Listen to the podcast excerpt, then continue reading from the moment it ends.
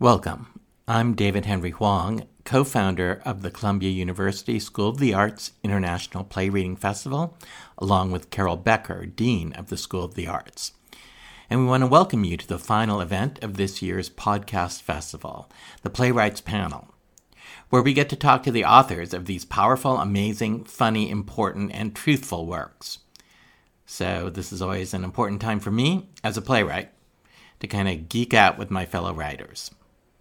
If you haven't heard the plays yet, they were released in our three previous episodes, so you can pause the program now and go back and listen to them, or you can stay with us here on the panel and delve into the readings later. Let's start with a land acknowledgement. The Columbia University School of the Arts recognizes Manhattan as part of the ancestral and traditional homeland of the Lenape and Wappinger people.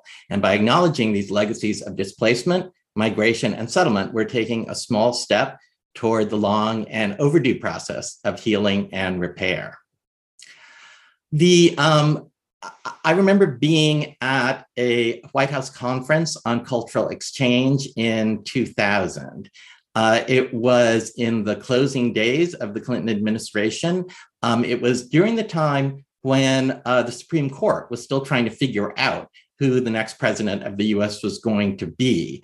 Um, and at that event, Madeleine, Madeleine Albright, who was uh, then go- the outgoing Secretary of State, uh, lamented that the Clinton administration hadn't done enough to promote artistic and cultural exchange. And I think it's fair to say that um, that hasn't really improved over the intervening decades. Um, and I'm particularly struck this year by how film and television seems to be, uh, in America, seems to be much more comfortable embracing international work and Um, the success over the past uh, year and a half of, you know, pieces, shows like uh, like Squid Game and um, Parasite. And so theater really needs to kind of catch up in this area, American theater. Um, the three works that we have presented in the International Play Reading Festival podcast series this year um, are Appointment with God, Uh, by Asiimwe Deborah Kawe, The Dark by Nick Makoha, uh, Makoha, I'm sorry. And this is not a memorized script. This is a well-rehearsed story by Dima Mikhail Mata. Um, the plays are submitted um, and recommended and nominated by theater professionals who do international work, uh, both in this country and internationally.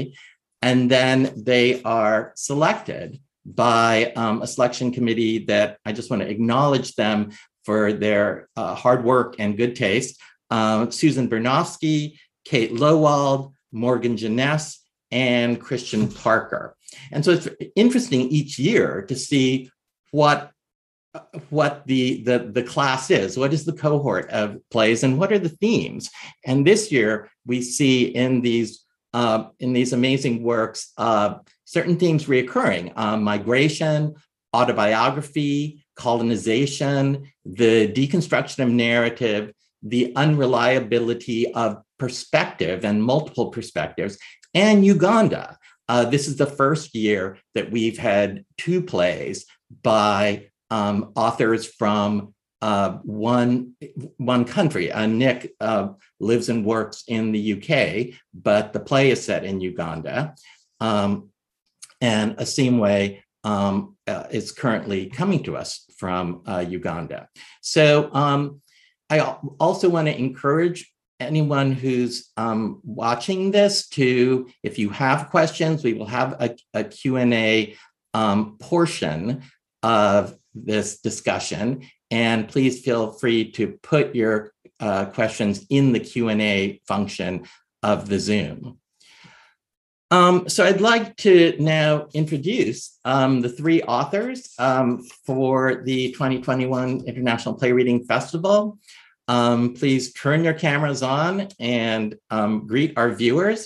Uh, Asiimwe Deborah Kawe Kawe was born in uh, southwestern Uganda. She's an award-winning playwright, producer, and performer, currently the producing artistic director of Tebere Arts Foundation and co-artistic director of the Kampala International Theater Festival. She's worked with the Sundance Institute Theater Program, um, and she holds a uh, B A in Theater and Performing Arts from Makerere, I'm sorry if I'm mispronouncing things, University in Kampala, and an M F A in Writing for Performance from uh, California Institute of the Arts.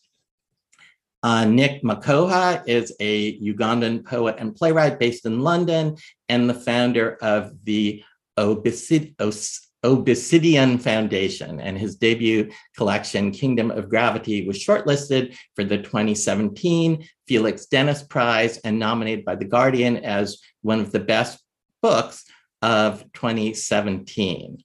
Uh, Dima Mikhail Mata is a Beirut-based writer and actress. Uh, they're a Fulbright scholar, hold an M F A in creative writing from Rutgers University. And in twenty fourteen, they founded Cliffhangers, the first bilingual storytelling platform in Lebanon. Uh, and they host monthly storytelling events along with parallel events such as storytelling workshops and performances. So thank you all of, uh, thanks to all three of you for allowing us to present your work, which has enriched us, uh, made us uh, feel more, made us understand more, Uh, made us maybe feel a little smarter, um, and we cannot do this without you all. So um, thank you for your work and for joining us here today.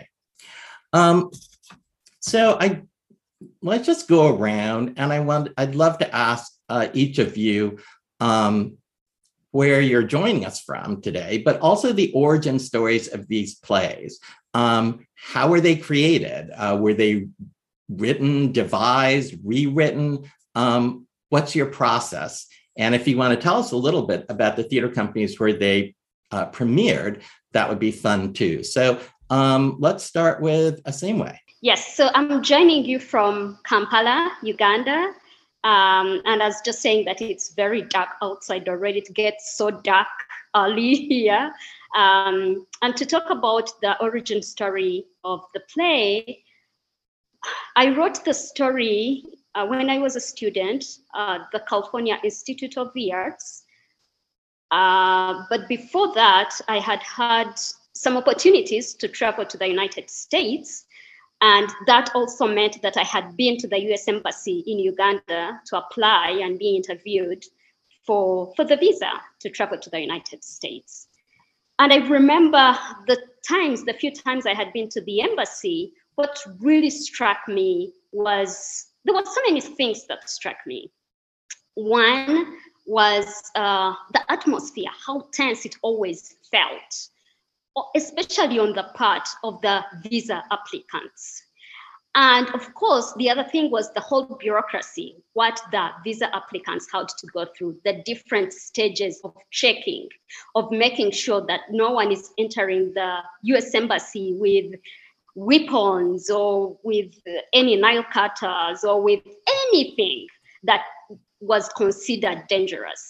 Uh, and then the forms, pages upon pages of, of application forms that applicants had to fill.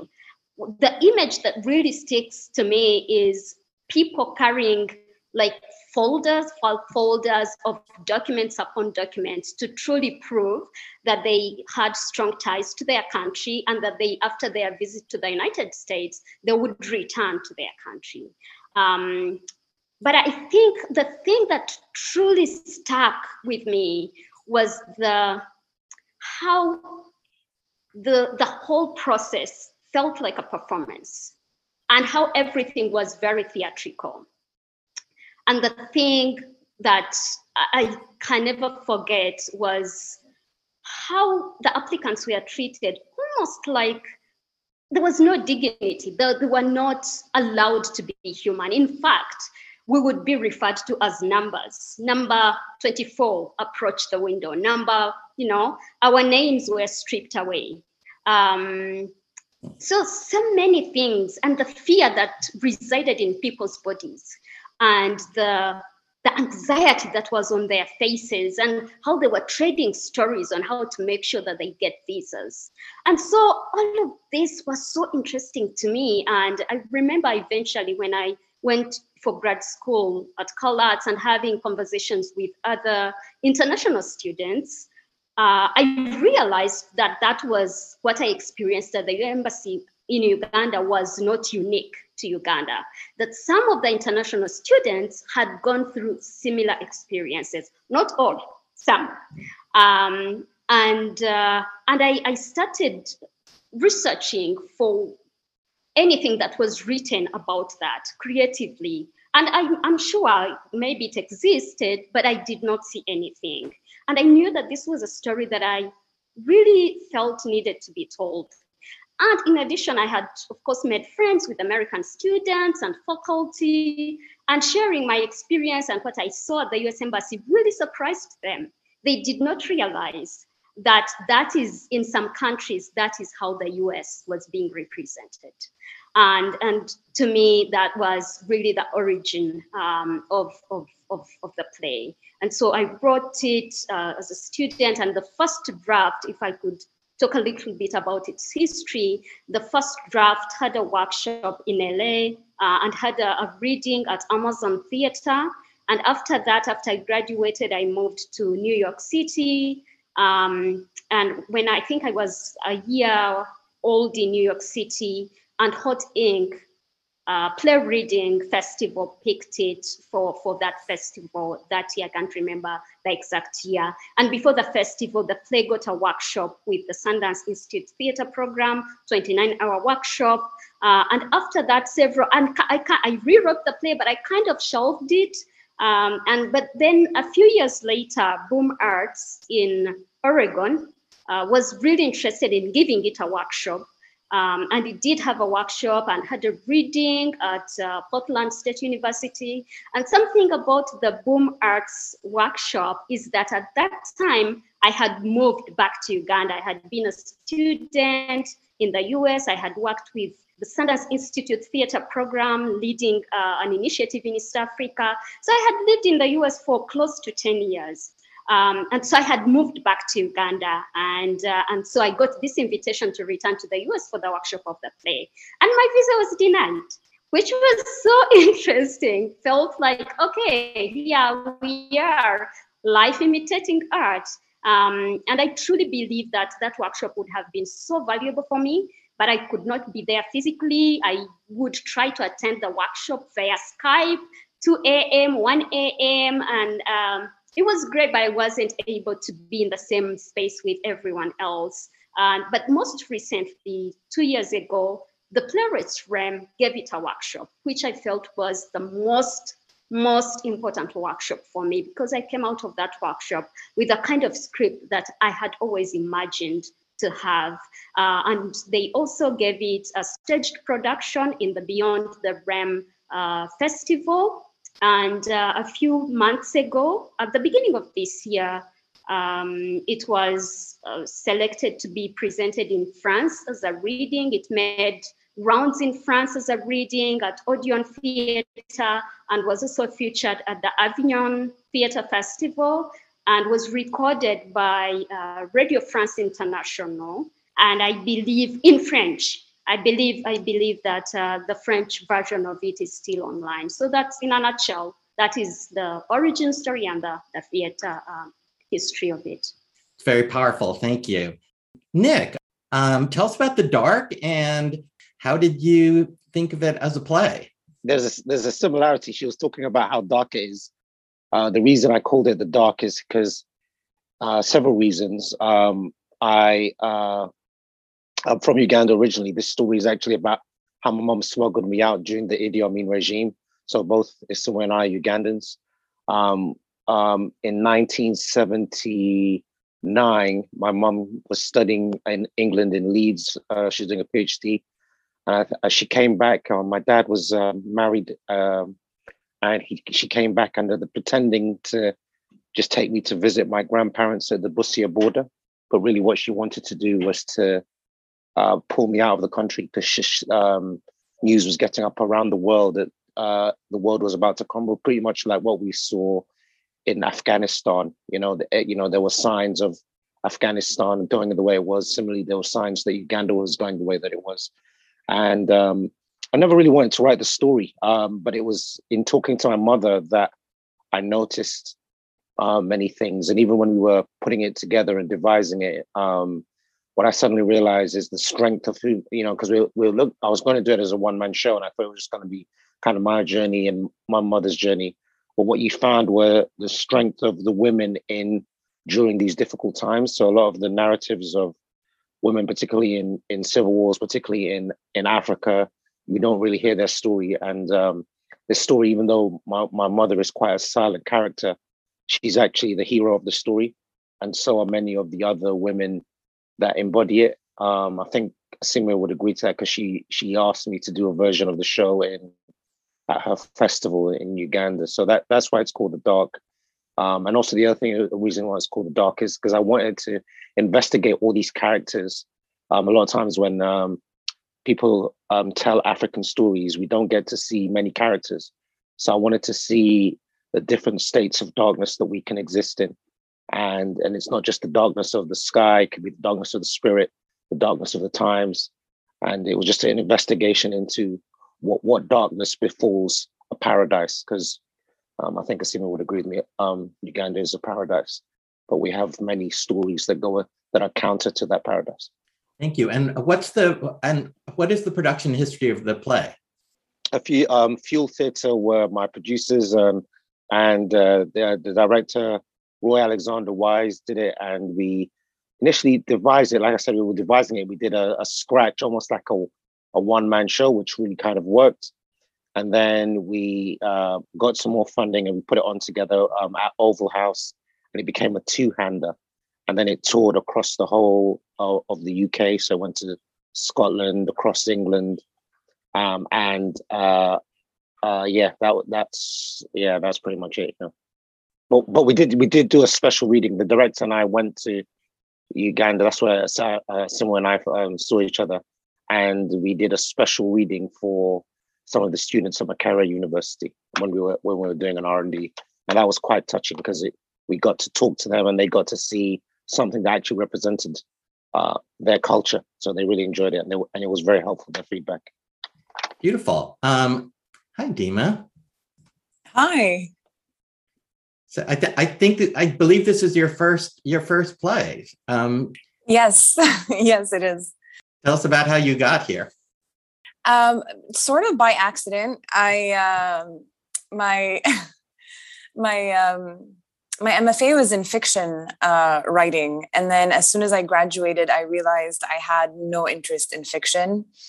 I was very much more interested in, in, um, what was going on. Right. And I, and, um, and I was already, I had been acting for the stage um, since I was eighteen. And so um, it kind of just made sense to try writing something for the stage. But that really just, um, the idea for that came, came to me because I realized that in all my years acting in Beirut, I'd never seen anybody who looked like me on stage. Um, there were no queer women, non-binary characters um, on stage. So I'm like, well, I guess, guess I'm going to write this one. Um, and so, so that's kind of where the the the idea for it um, came up, and that was in, you know, twenty sixteen or twenty seventeen. But I felt like I had no idea how to write a play, and so I just uh, kept postponing it. And then um, at the end of twenty eighteen, I was uh, preparing for a storytelling event. So I was supposed to be writing a story to, to, to present the next day. And instead, I wrote the first three pages of this play. Um, and, and I gave it a title. I gave it the title that it has now. And I'm like, oh, this is a good title. I should probably write a play to go along with it. Um, And at that time, uh, Catherine Corey, who uh, is a theater uh, professor at N Y U, asked me what I was up to and if I was writing anything. And I'm like, well, yes, there's this play that I'm I'm writing. It's like, oh, send me the first few pages. And so I had to write the first few pages um, and, and send it to her. So the, the first kind of um, step in this play's life was uh, a, re- um, a reading of this play at uh, N Y U as part of uh, Queer Arab Voices, Plays in Translation. And that was in April twenty nineteen. Um, and then Um, I got to perform another version of it at the Shubak Festival, which is kind of the biggest um, Arab uh, world arts festival in London. And I went straight to Sundance after that to work with Lisa Krohn uh, as my dramaturg to develop it, and then came back here and um, and worked with my director. Um, and we premiered it in February twenty twenty, just three weeks before the whole world shut down. And, and where, where are you joining us from today? Oh, right. Beirut. I'm, uh, I'm in Beirut. It's, it's dark here too.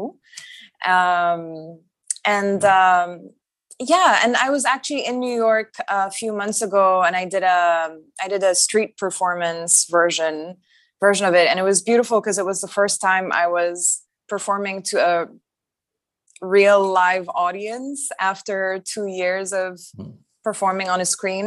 And that was beautiful.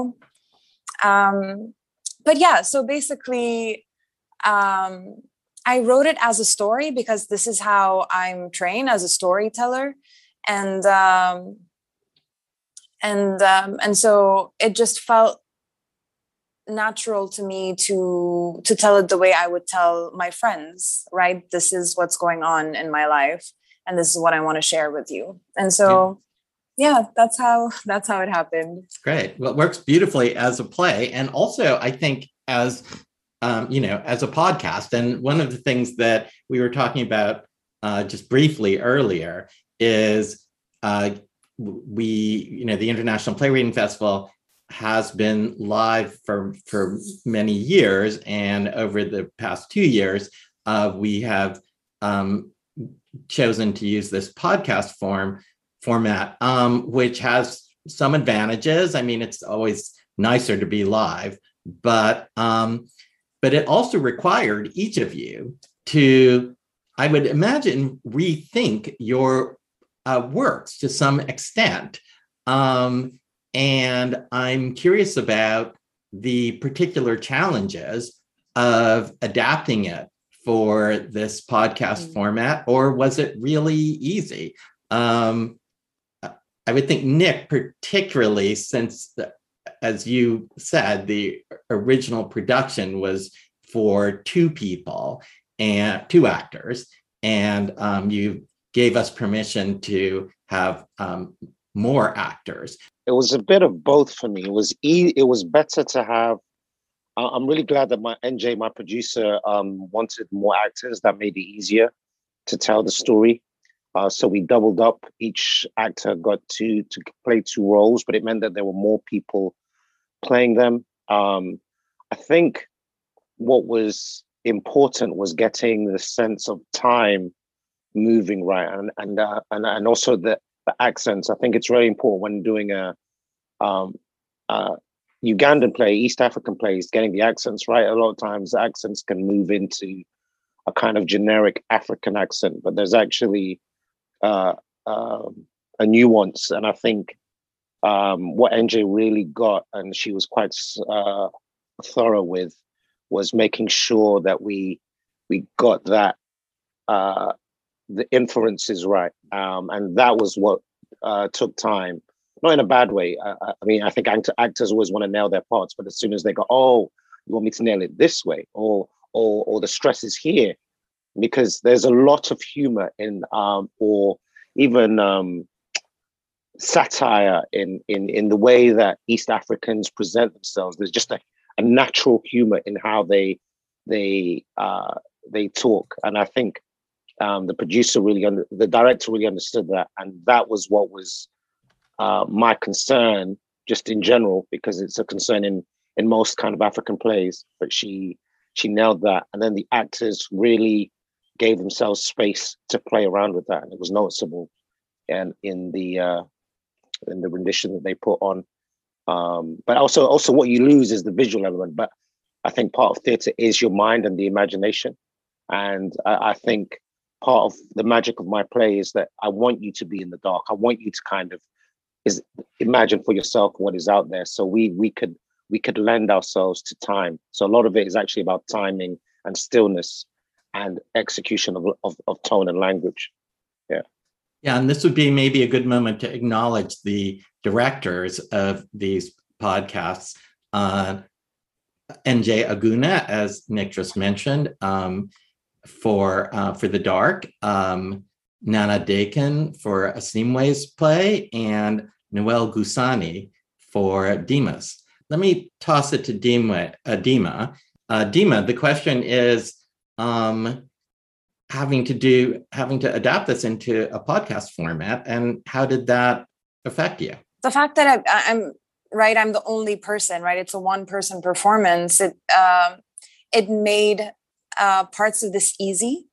That it was just um, it was just me talking, um, but at the same time, I remember recording in um, in.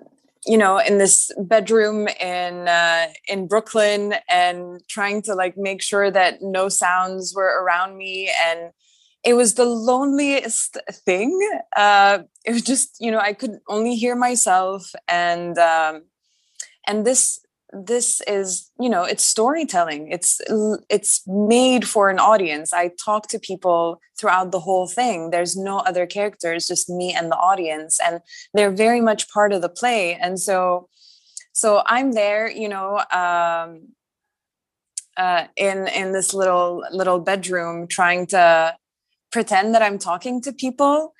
Um, and, and that was, that was difficult. I'm like, oh, I, I, I need faces. I need, I need to see who I'm talking to. And, um, and there's a lot of humor in the play, and it's, it's weird. I'm like, oh, this is not funny anymore. So, so I was also really self-conscious about that. Um, but also at the same time, this is very much, um, you know, when I, when I listened to it, uh, for the first time, um, I realized that it really replicates the intimacy very well, that it's just my voice talking to whoever's listening. And, and I think that really, um, you know, that kind of manifesting really, really paid off. And it was, it was beautiful and very moving. Yeah. Cause in the original script, there are references to where you invite the audience to do things. Um, and mm-hmm. of, co- of course that would be, that was adapted uh, differently for the podcast. So I've like s- specific questions that I'm, uh, your plays made me curious about. Um, and where, so I'll start with Dima. Um, so uh, ha- has your um, perspective on the piece changed in the past, um, in the, the past, what, year and a half since, uh, since you originally wrote and performed it? Um, because so much of the piece is about Uh, about perspective, about constructed narratives and constructed identities. So um, I'm wondering um, from where you are sitting and broadcasting to us now, how are you feeling? Um, thank you for for for this question. I've thought about it so much. I um, when I was, you know, preparing to come to to go to New York to to perform it. Um, last this past June, I thought I, I looked at it and I realized how much has changed um, in the world, but also in the Beirut I describe in the play sort of no longer exists, right? In the in the past couple of years, we've um, suffered one of the most worst, one of the worst economic collapses in the world, and um, you know, the third biggest non-nuclear explosion. And so, so really when I talk about, um, even some streets, you know, I talk about Mar Mikhail, and that was like where all the bars were, and where, um, you know, in every article written by like some white person, it would be like, oh, the trendy night out in Mar Mikhail. And of course they butcher the, the pronunciation. And, um, and, but that was the street that suffered the most during the blast. And so um, I came back to the play and I realized that the Beirut I was talking about uh, changed. I changed. Um, and I wondered if I should rewrite it, right? Because it is part of, part of what I had in mind for the play is that it is a well-rehearsed um, story, that I never fully memorized the script as it is. But uh, but I kept it as it is because I realized that I really wanted to be um, an archive, an archive of what Beirut was like before twenty twenty and what I was like before twenty twenty when the world pretty much um, felt like it ended. And so, so yeah, that is... that is kind of the shift that happened, but also why I wanted to keep it the same. Yeah, thank you for sharing that. Um, I'd like to ask Asiimwe about um, about the immigration process and um, uh, specific notions you might have about how the it could become more humane. If I could actually kind of... Uh, direct my response to the visa part of the immigration, um, because that's the one I think I'm more familiar with. Uh, for me, I think one thing that I've always asked myself is why there's no legal process in place for some of the visa denials, specifically like the F one, that is the student's visa, or B one, B two, that is like uh, tourist business visas. And those are the visas I think that get denied the most.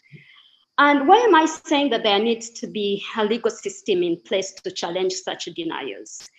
Consular officers, visa consular officers actually have powers to deny someone, and there's nothing that where they can be challenged legally. And the, the interesting thing about that is that I've been to visa interviews where a visa consular officer does not even take a look at my supporting documents. And in those cases, I sometimes I've been denied visas, other times I've been granted visas. Like the last visa interview I was at, um, the consular officer did not even ask me any question in regards to why I was traveling. I entered the interview booth with a novel. I can't even remember what novel I was carrying. And our conversation centered on that novel and on our favorite authors. And that was my interview. And, and she said, come back at this time and collect your visa. And I'm thinking, okay, this is a bit strange. And I know that there are people who have had interviews that have lasted for less than a minute, and they have been denied. So really, in such circumstances, you have to ask yourself, is this objective? And I think at the end of the day, really, office, these visa officers issue visas depending or deny visas depending on the mood they are in. Um, and, and so I think there needs to be a policy where, you know, someone can really challenge such a decision if they have been denied a visa and they have not gone through the process that the embassy stipulates they need to go through. On their website, they say, bring this document, bring this document, and applicants take these documents, and they're not even looked at. So what? Dis- how, how do these visa consular officers make such decisions of denial? So that's one, uh, a legal system where such denials can be challenged. And the second uh, one is, I think, a system where it is very clear that the the playing ground is even for everyone, you know, regardless of where people are applying from. I, I will give an example why I'm saying that. The very first time I applied for, for my U S visa, I was invited for a workshop in theater, and three East Africans had been invited. Three uh, Pol students had been invited from Poland, and then the other three were going to be Americans, and it was going to be in the U S. Now, when we went to apply for our visas as, as East Africans, it was it was insane. We were made to sing and dance to prove that we were true artists and we were going for what we said we were going for. And some of us had already, you know, finished school. Some of us were already in the field practicing art, uh, whereas the, stud- the the artists from Poland were still students, undergrad students. Now, when it came to issuing visas, they each got a ten-year visa. And for us East Africans, we got a three-month visa each and single entry, okay? Because the assumption is that, and I've read this from somewhere, the assumption is that if someone is coming from a country that is considered unstable socioeconomically or politically, chances are they're intended illegal immigrants. Uh, and so you can really tell that the, the, the, the application system is not even for all. I, I, in fact, I remember personally, I was told you must be an intended illegal immigrant because one, you're young, two, you're, ma- you're not married. So what are you coming back for? To return to your country. And and so, you know, and of course, the, the students from Poland were way younger than me. So really, and also what is interesting for me is that they are, there's what they call a, a visa waiver program, which is a program that is actually applicable for people from specific countries. And most of these countries are in Europe. And I have read somewhere that most of these people are the ones who overstay their visas and eventually become illegal immigrants.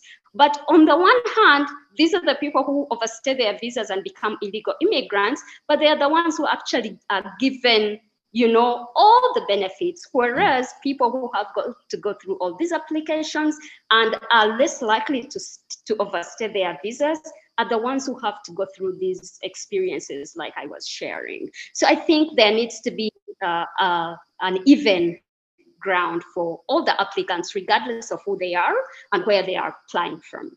Great, thank you. That those are concrete and feel really unjust. Um, um, Nick, I'd like to know, as you know, we've um, as an artist, as an actor, as a as a writer um, of color in the U K, um, how do you feel that um, U K theatre has been Uh, dealing with uh, issues of diversity, uh, E D I A issues, which we uh, have been so uh, lacking in America. Um, how do you feel it is in the U K? We suffer the same problems of diversity. There's a, a lack. I think um, there are many versions of it. I, I think, I mean, diversity is such a big soup, but I, um, if you're talking about color or gender or Um, I think it starts at the top where you don't have enough people of difference in the room where they make decisions. Um, and if that's the case, it means you're not getting an accurate spectrum of the world that you exist in. Um, I, and, you know, I mean, I recently um, with Fuel um, over the during the pandemic, we um, and some other artists put together a manifesto, you know, just talking about safe space. Because at the end of the day, all an artist wants to do is, you know, Asiimwe was kind of uh, alluding to in her story. You just want to create art, you know, and you want to do it without feeling threatened or or put upon or made to feel unwelcome. Um, and I think there's a naivety because whatever the status quo is, the people who are benefiting from the status quo do not have the impact of those on the fringes. And so... I, and I think there's a lack of understanding. I think the only thing that's made that understanding uh, come to light is, well, well, two incidences. One is George Floyd, because we suddenly saw we suddenly saw something that made us have to use our compassion, and we saw it while the world was standing still. And then, and I and I think, and then the other thing is is because we are we have been in a world pandemic, we suddenly had to prioritize the things that actually matter.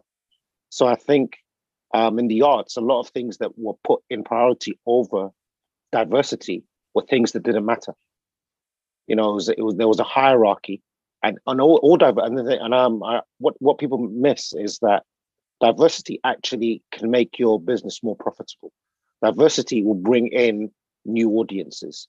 Diversity will actually tell you new stories.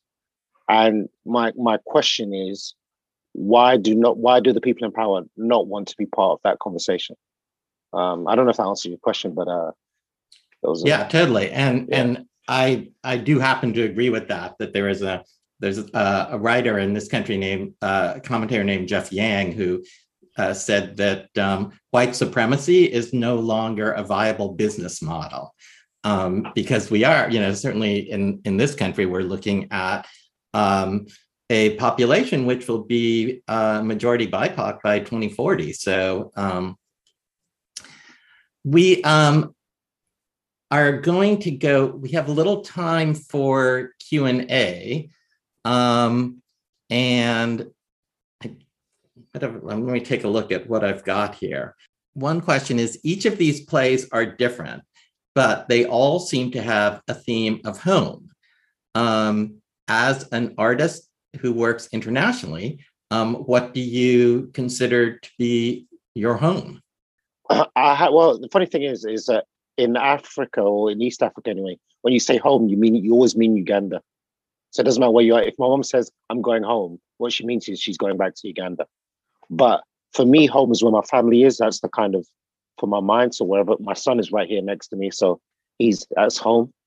But um, um, what this was, this play for me, was about realizing when I became the other. Because up until that, up until I had to leave, I was just a boy. But as soon as I left, I became a black boy. I became, as you know, Asiimwe just said, with at immigration. That's how my story ends, at immigration as well. I became this thing that people didn't believe. So I think home is where you're welcome.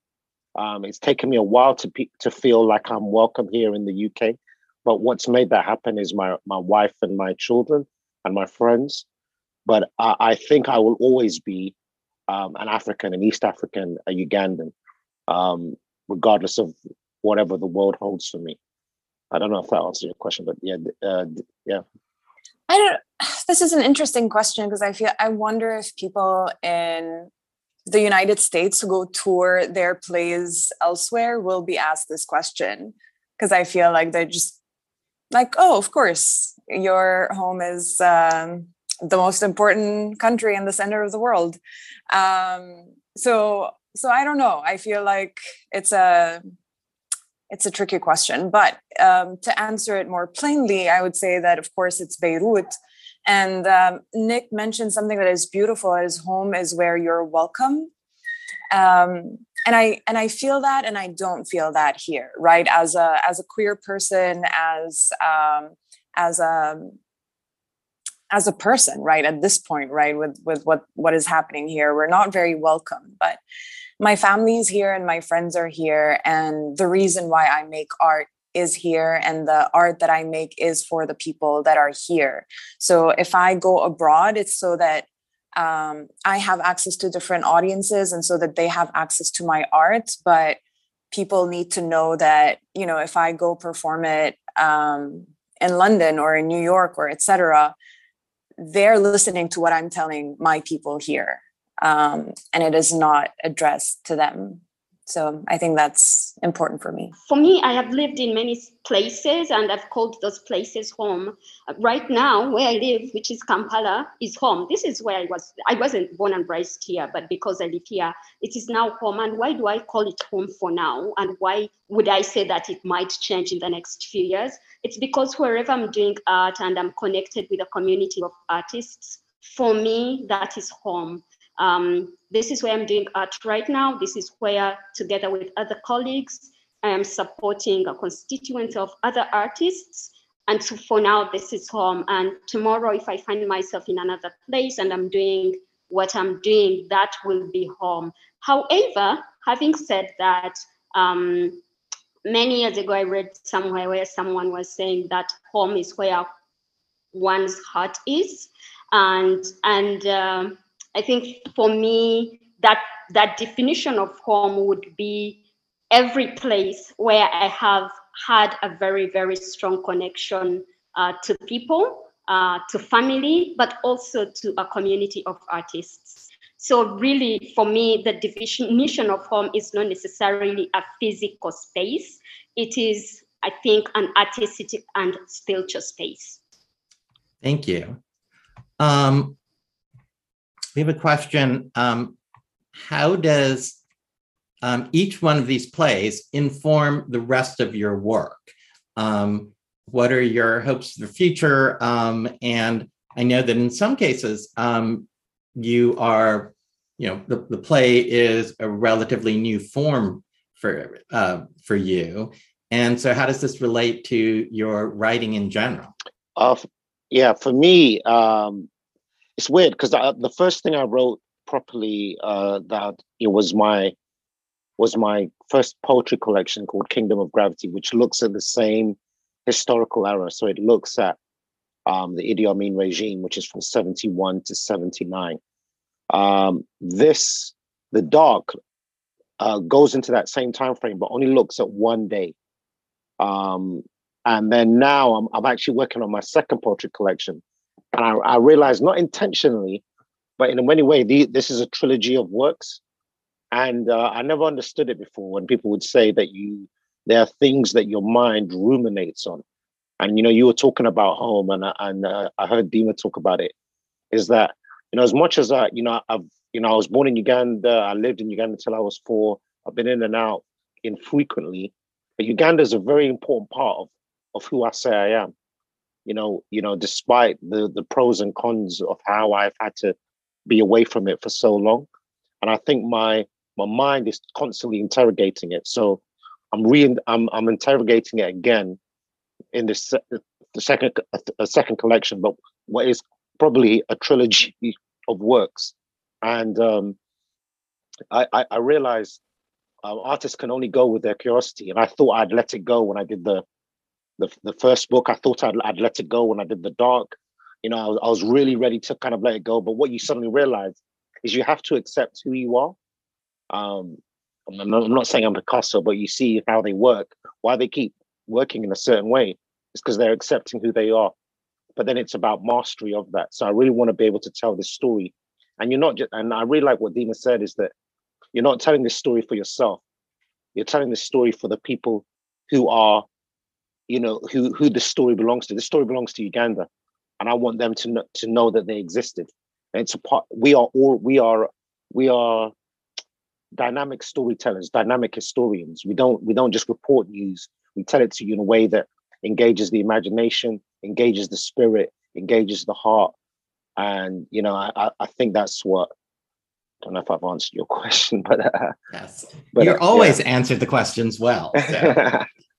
um, the same way. Is this a, a question you want to address? You have uh, quite a large body of, of uh, plays, and how do you feel this fits into your body of work? I think I started really writing things that people are gracious to call plays when I was doing grad school in the U S. And for me, being away from home, this question of home again, being away from home, uh, Uganda, and beginning to see Uganda from afar gave me a new perspective uh, about Uganda as a country, about uh, Africa, sub-Saharan Africa, but also most importantly, the relationship between the West, or the so-called developed countries, to, to the so-called developing ones. And so most of my work really tackles themes that have to do with this relationship. Of course, my past is a colonial past. We're colonized by the British.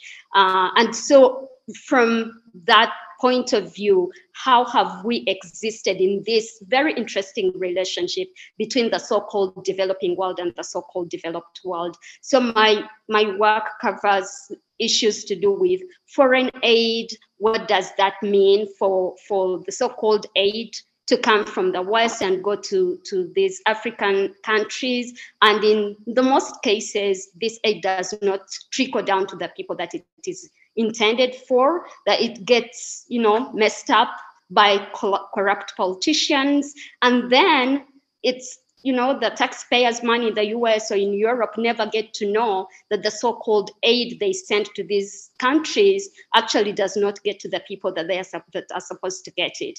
And then also the question of some of this so-called aid is actually not aid. It's it. These are loans. that I will pay, that my children will pay, and that probably my children's children will have to pay. So those are some of the things that I, I question, um, and also things to do with civil war and how in most cases the West benefits by having unstable countries in sub-Saharan Africa, how that fuels uh, the stealing of resources for the most part by um, the Western powers. So my play, Forgotten World, centers around those uh, themes and, and the issue of, of child soldiers and how some of these stories are actually taken uh, by the Western media for profit gain uh, at the expense of the suffering of, of, the, of the people. Uh, the play that I've been working on for the last two, three years is called Do They Know It's Christmas?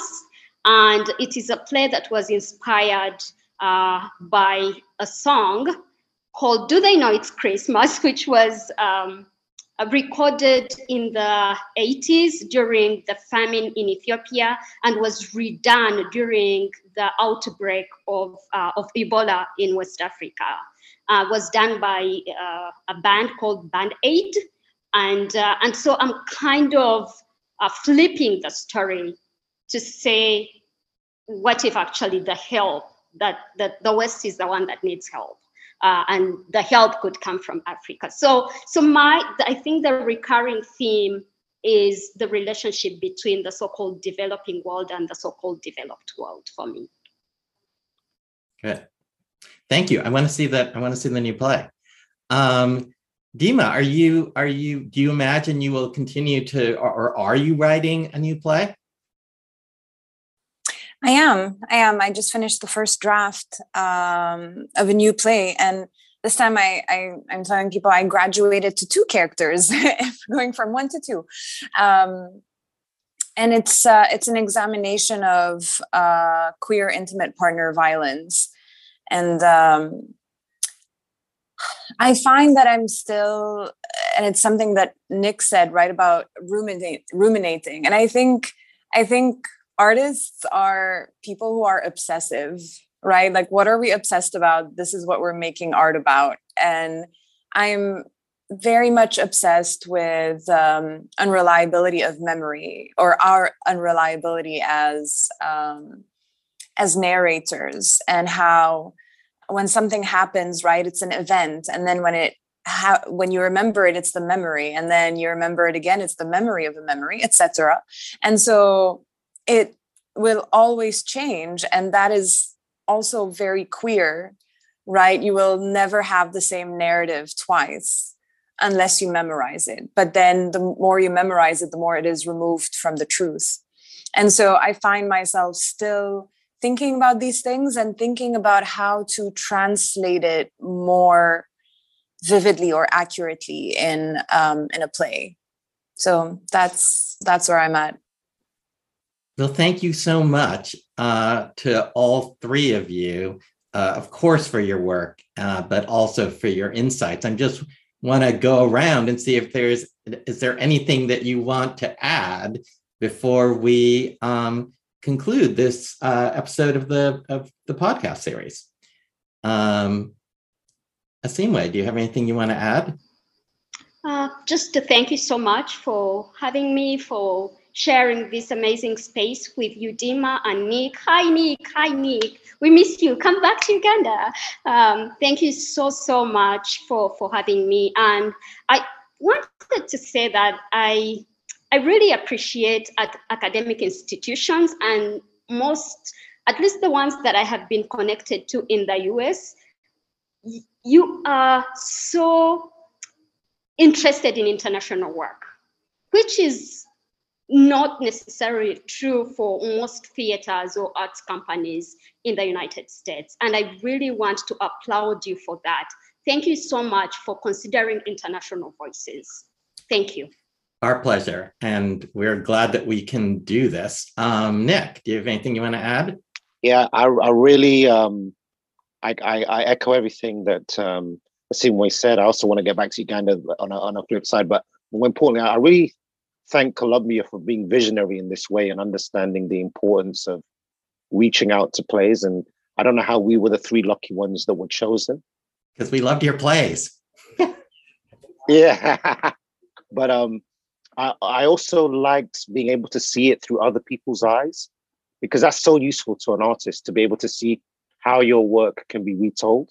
Because I think that's what a quality of a good story is, is that it can be retold and it no longer becomes your story. It becomes a story of the world. But more importantly is, um, and I don't know if anyone, uh, the other two can attest to this, is that how you, you were so professional with us and you made your time available. We're all in different time zones, but you you you you try to make it as easy as possible for us to to make this happen in a very difficult time. And I can I can attest as a Black artist, I felt safe, I felt looked after, and I felt proud to be a part of it. I, I really do mean that from the bottom of my heart. And um, it's one of the, um, I don't know, joys, but also triumphs of this year for me. So I just want to thank you for, for that. Thank you. Dima. Um, yes, I definitely want to echo what Asiimwe and uh, Nick said. And it's such a pleasure and honor to be among um, such beautiful and important voices, um, and to um, to be in the presence of um, of theater that is changing minds, changing lives, and changing narratives. Right, um, this is more than ever the moment for that, and so um, to have this beautiful platform has been um, has been so important.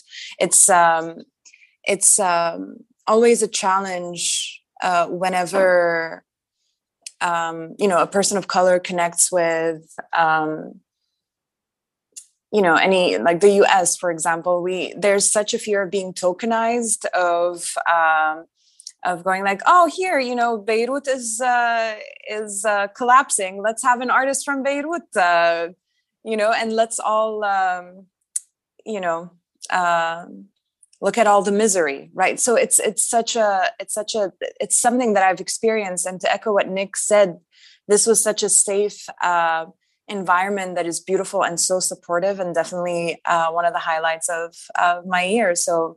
Thank you so much for this and for your time and amazing work. Right. Well, thank you all for enriching us.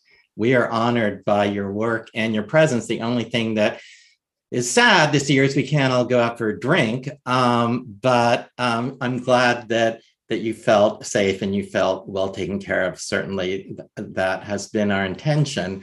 Um, and I want to acknowledge all of those who made this series possible uh, this year. Um, my my co-director, um, uh, Carol, um, and just to name, there's so many people who were involved in this, but just to name a few, uh, Gavin Browning, Jesse Cotter, uh, the selection committee, all our directors, our cast, our student producers, our student dramaturgs, uh, the sound people.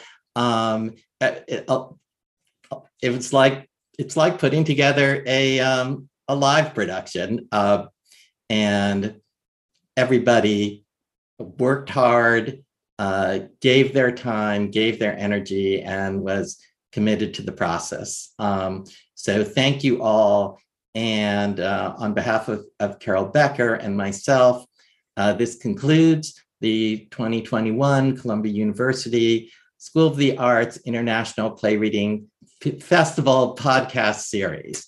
Thank you for joining us, and we hope to be back next year. This podcast episode is copyrighted by the trustees of Columbia University in the City of New York. The work is licensed under a Creative Commons Attribution, Non-Commercial, No Derivatives four point oh International License.